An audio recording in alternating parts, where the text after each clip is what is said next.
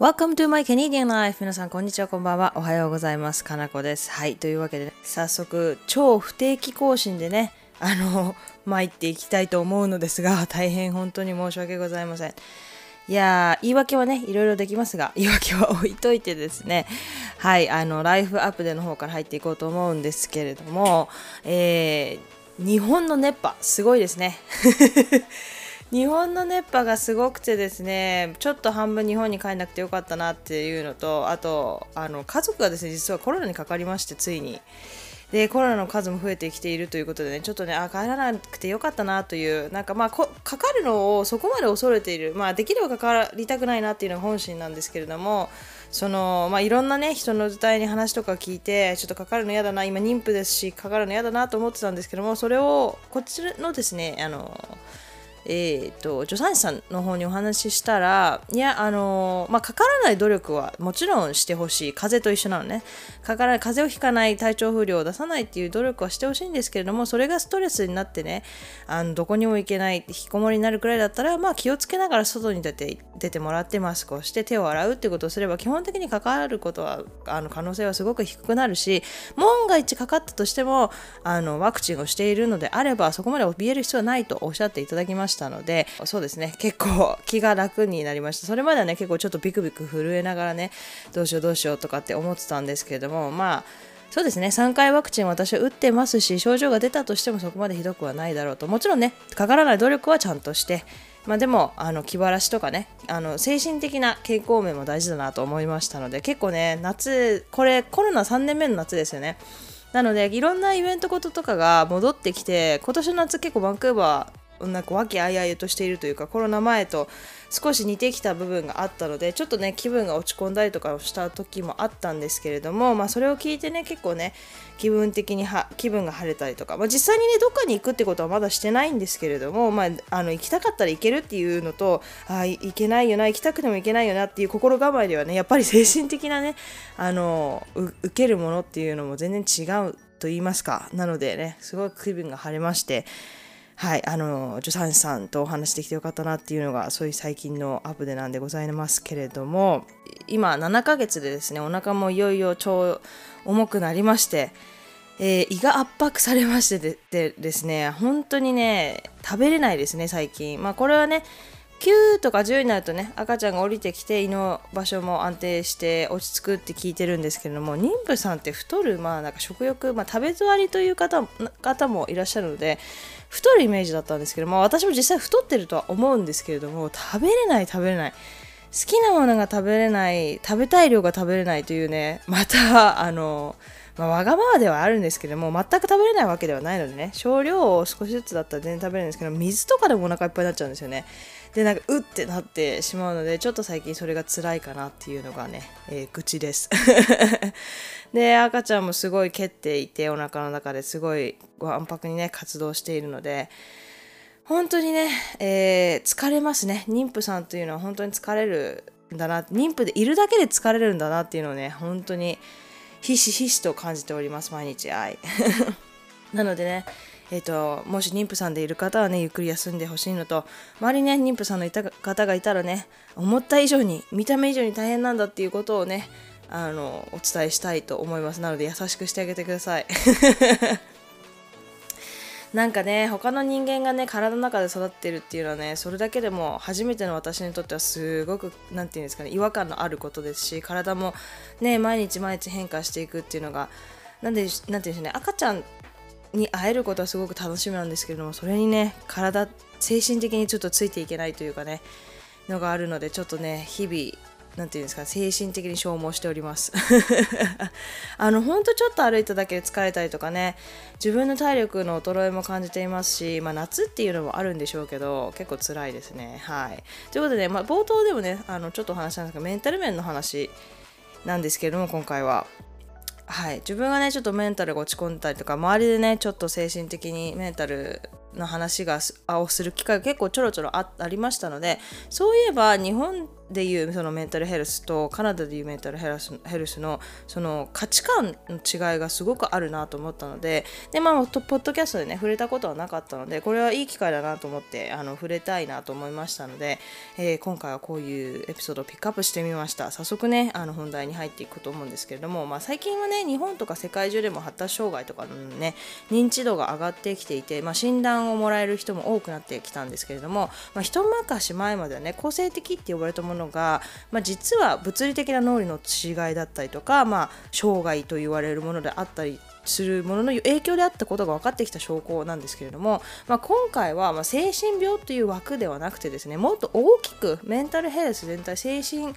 えー、病ではなく精神健康に対する意識の違いなんかをねあの話していこうかなと思うんですけれども、まあ、その上でねあのすごく重要になってくるのが、まあ、カウンセラーという仕事なんですよ、まあ、カナダではカウンセラーっていう職種の人がすっごい多くいます。学校にはスクールカウンセラーがいて、まあ、会社にはよっては臨床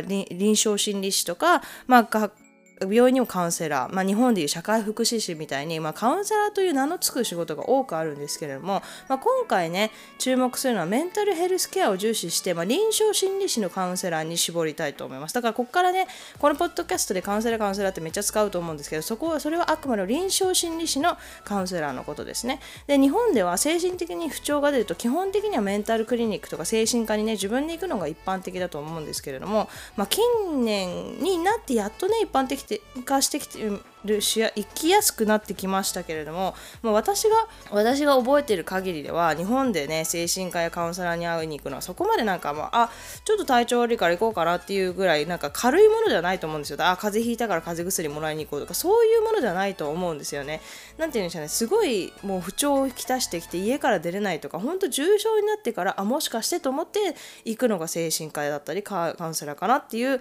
あのイメージがあるんですよね。でそのカナダではですねあのすごく意識の違いというか敷居の低さがあるあるんですよねカウンセラーに会いに行くのにカウンセラーに会いに行くという行為自体にあの日本と比べると驚くほどの違いがあってもう敷居がめちゃくちゃ低いんですよ。で、メン逆に言えばメンタルヘルスというのは意識の高さをすごく感じています。で、日本人がね、整体とかマッサージ行きますよね。っていう、そういう感覚でこっちの人ってカウンセラーに会いに行く人も多くて、まあ、それが大それたことっていう意識がないんですよ。日本だったら、いや、精神科行ってきたって言ったら結構大事と捉えてしまう、とらわれてしまうことが多いんですよね。え、大丈夫なの？みたいな、すごく心配されるイメージなんですけれども、カナダで、まあ、カウンセリングに通ってるって、あ、そうなんだってまあそれで流せるくらいのどんなカウンセリングなの？ってまあ聞くぐらいの感じですね。あそうなんだねみたいな、まあ、風邪薬もらいに行ったとか整体に行ってるとかそういう感覚ぐらいのもう本当にレベルですだからみ、えそうですね、すごい敷居が低いですね。で、また、臨床心理士とカウンセリング費もですね、実は国民保険では出ないんですけれども、多くの場合、会社や学校で入ってる保険で賄えるんですね。で、もちろんそれは免許を持った、州で免許をもらった臨床心理士とのカウンセリングのみに適用されるんですけれども、カナダの大学生とかですね、国民保険と同時に大学と福利大学で福利厚生の保険に破格で入ることができるんですね。社会人じゃなくても。だからカナダの国民保険には眼科と歯科が入ってないっていうことを言ったこと思うんですけども眼科と歯科の分を補っているのがそのまあ、社福利厚生の保険なんですけれどもその保険保険にはそれだけじゃなくてですね整体とかマッサージとか、まあ、それに加えて、まあ、臨床心理士とのカウンセリング費用とかも入ってるんですよね。でこの話はねちょっとね違うエピソードでしているのでもしね興味があったら概要欄に貼っておくので記事とかあのもしよかったら見てみてください。大学留学生にでも入れます。はい。で私は基本的に歯科と眼科しか利用しなかったんですけども針治療とか、まあ、日本ではあまりね考えられないような医療とかが、まあ、この保険でカバーされることが多いので、まあ、ぜひぜひね入ったらチェックしてみた方がいいと思います。結構手厚いです。でさっきも言ったようにですねカナダではメンタルヘルスを、まあ、他の健康とね同じように扱うので、まあ、心の不調が少しでも出たらカウンセラーに話すっていうその暗黙の予感みたいなのがあるんですよね。だからそのトピックとかも、まあ、育児に関してだったりキャリアとか進学家族問題結婚恋愛関係とか日本ではなんかそんなことでみたいな思うようなことでもみんなちょっと嫌だなとか落ち込んでるとか誰かと話したいなっていう風になったらカウンセリングに行ったりするんですよね。ほんと気軽に。でなので学校にも心理心理とかキャリアの専門のカウンセラーが常駐常駐していることがかなり多いですね。あの専門家がですねいるんですよ。で私の大学時代にもそのキャリアカウンセラーっていうキャリアカウンセラー専門のあのカウンセラーさんが常駐していていつでも予約を取ってねいつでも会いに行けるっていう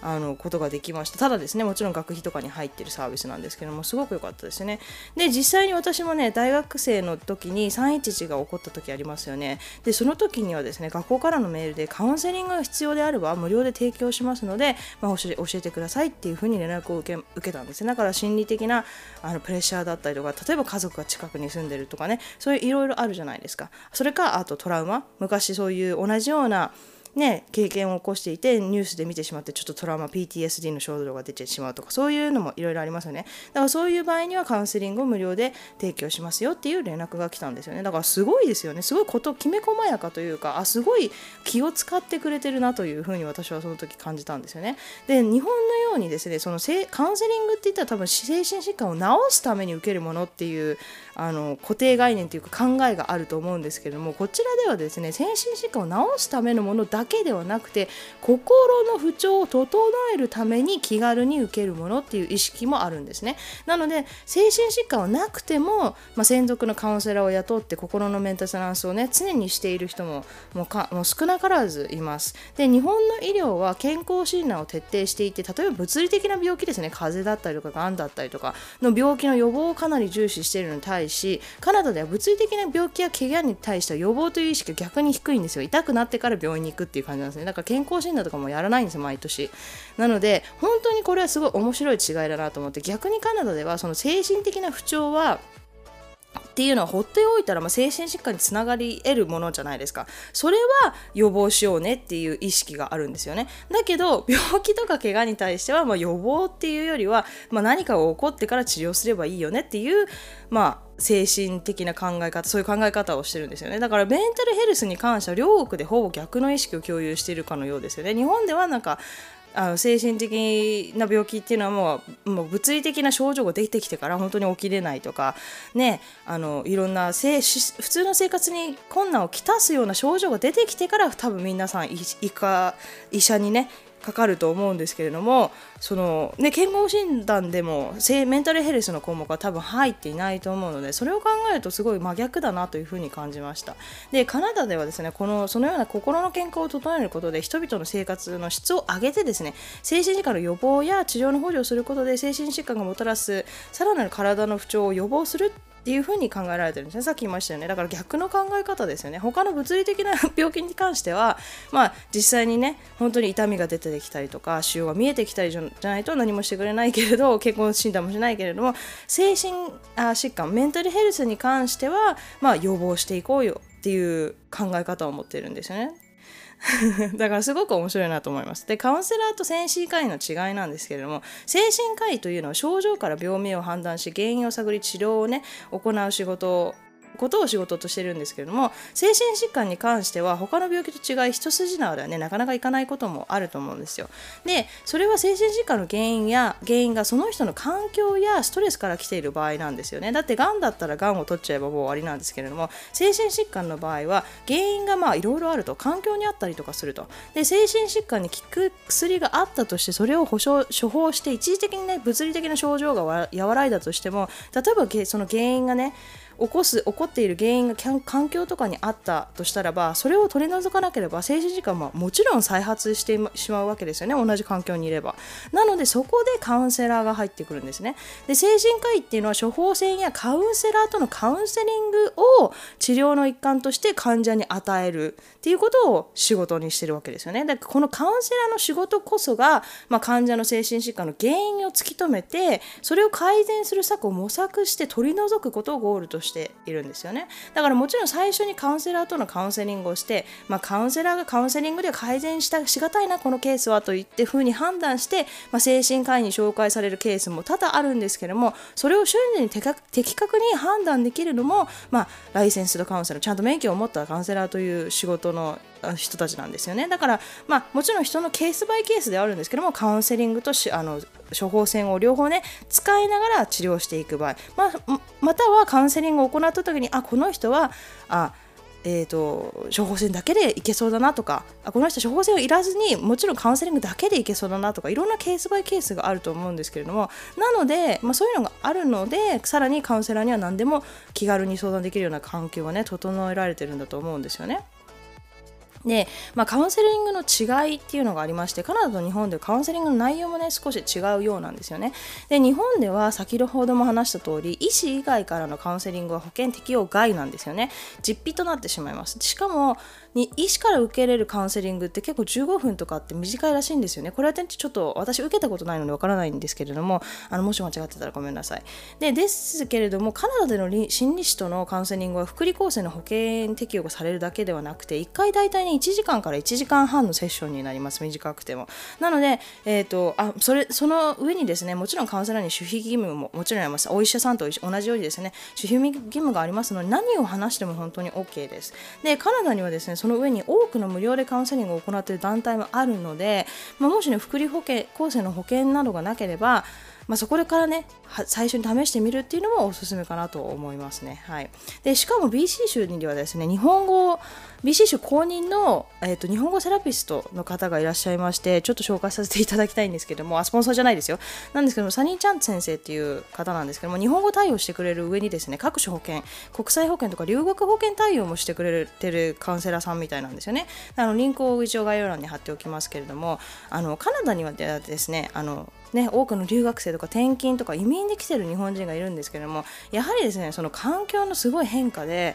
絶対にね心に不調を発する人があのきたす人が多いと思うんですよ。でそういう時にやはり自分の母国語でね日本語でカウンセリングを受けれるっていうのはすごく大きいと思いますのであのね新しい国ではやっぱり友達もそんなにね心を開けるような友達もすぐにはできないと思いますのでちょっと辛いなとかモヤモヤするなとかな物事うまくいってないなとかって思った時には、まあ、国際国際保険とかね留学保険とか入ってると思いますのでその時にはねこういうサニー先生みたいなところに話しに行くのがねいいと思います。はいなんか日本とカナダのその医療体制にする対する違い考え方の違いっていうのはねこのポッドキャストでも何回か触れてはいるんですけれどもメンタルヘルスに対しては逆なんだなっていうのが今回ね発見で面白いなと思いましたなんか日本の医療って特にとにかく予防予防予防健康診断健康診断がんも早いうちに見つけるね生活習慣病も早いうちにあの改善するっていうのがねあの医療の考え方なんですけれどもカナダではあの本当に悪くなってから 悪くなってからって言い方は悪いんですけど健康診断っていうをするって年に1回ねするっていう考え方が、えー、根本的になくてですねもう何か症状が出てからお医者さんに行くっていう考え方なんですよね。まあ、確かにそれは多分医者の数が足りてないとかっていうのもあるとは思うんですけれども、まあ、とにかく症状症状が出てきてから、えー、お医者さんに会いに行く。まずはジェネラルドクターですよね、まあ、日本でいう内科医さんみたいな感じですよね。内科医に見に行ってもらって、まあ、内科医があこれは専門医専門医が見た方がいいなっていうふうに判断したら初めて専門医が専門医を紹介してくれて初めて専門医に書かれるっていうね。自分から専門医のあの何かに電話してあ予約するなんて日本みたいなことはできないんですよね基本的に歯科と眼科以外。なのでなんかその全然その予防に対しては徹底してないのにメンタルヘルスに関してはその予防の方が大事だよねっていう認識がなんか、ね、広まっているのがすごく面白いなと私は個人的に思いましたね。まあ、それはもちろん正しいことだとは思うんですけれどもじゃあ他の病気もそうしてくれよって私はね日本人なんてやっぱ思ってしまいますよね。で逆に、まあ、日本では予防予防って言ってるのに、まあ、メンタルヘルスに関しては最近やっとね認知度が高まってきて、まあ、いろんなねいろんな症状が、えーと、診断されるようになってきて、まあ、だから今今はね少しずつ認知度が上がってきてるのでそのうちはねまた予防もねあのメンタルヘルスに関しても予防が重視させされるんではないかなとは思うんですけれども今の段階で言うと、まあ、カナダに比べると全然予防の意識はない、まあ、症状がすごく悪くなってから、まあ、治療するものっていうあの認識というかねそういうものそういう意識があるのでそれを考えるとね両国本当に面白い。国によってねいろいろ違うんだなっていうのがね本当に面白いなと思いました、まあ、メンタルヘルスに関してはやはり環境とかがすごく影響してくるので、まあ、文化の違いだったり言葉だったりとかそういうのでねあの民族性だったりとかいろいろあるので、まあ、一概にはねどっちがいいとか言えないのかもしれないんですけれども、まあ、私はね健康に関してはメンタルあのメンタルヘルスでも他の病気でも関係なくですね予防ができたら一番いいんじゃないないかっていうふうに個人的には思っているのでそうですね、あのー、ぜひ日本もカナダのように2メートルヘルスも予防でねあのカウンセリングがすごく受けやすい気軽に受けれるものになったらもっといいなっていうふうに思いますね。はい、要するになんか何でも口を言える相手ぐらいの認識意識の低さだったらね早い段階で、まあ、メタルヘルスのね向上につながるのでそれを考えるとね私もねあの助産師さんに話して心が晴れたっていう話をねライフアップでしたと思うんですけれども本当にねカウンセリング受けようかなって思ってる思ってたぐらい結構ちょっと落ち込んでいてまあ多分これは妊婦のホルモンバランスの関係もあると思うんですけれどもそれぐらいね結構落ち込んでいた時があったんですよ。だからうんあのこれを我慢して何て言うんでしょうね我慢するよりかはプロの方に聞いてもらう。えばでもカウンセリングでカウンセラーの方も合う合わないがありますので例えば話してちょっとあんまり納得いかなかったとかちょっと嫌だなっていうんだったら他にもねカウンセラーの人いっぱいいますからそれを変えてまあいろいろ話してみるとかね。いうのがあると思うんで、まあ、もしねカナダにいる日本人の方がいたらカウンセリングねカウンセラーさん気軽に話してみるのはいかがでしょうかっていう私は思いました。私も大学生の時に知ってたらねいろんな人と話したんですけど私も実際にそのさっき大学の時にキャリアカウンセラーに会いに行ったっていう話をしたんですけれどもあのことごとく合わなかったですね。なんか文化の違いなのか、まあ、考え方の違いなのか、まあ、一生懸命カウンセリングをしてくださったんですけれどもあまり私の中でなんか消耗しんなんか納得がいかない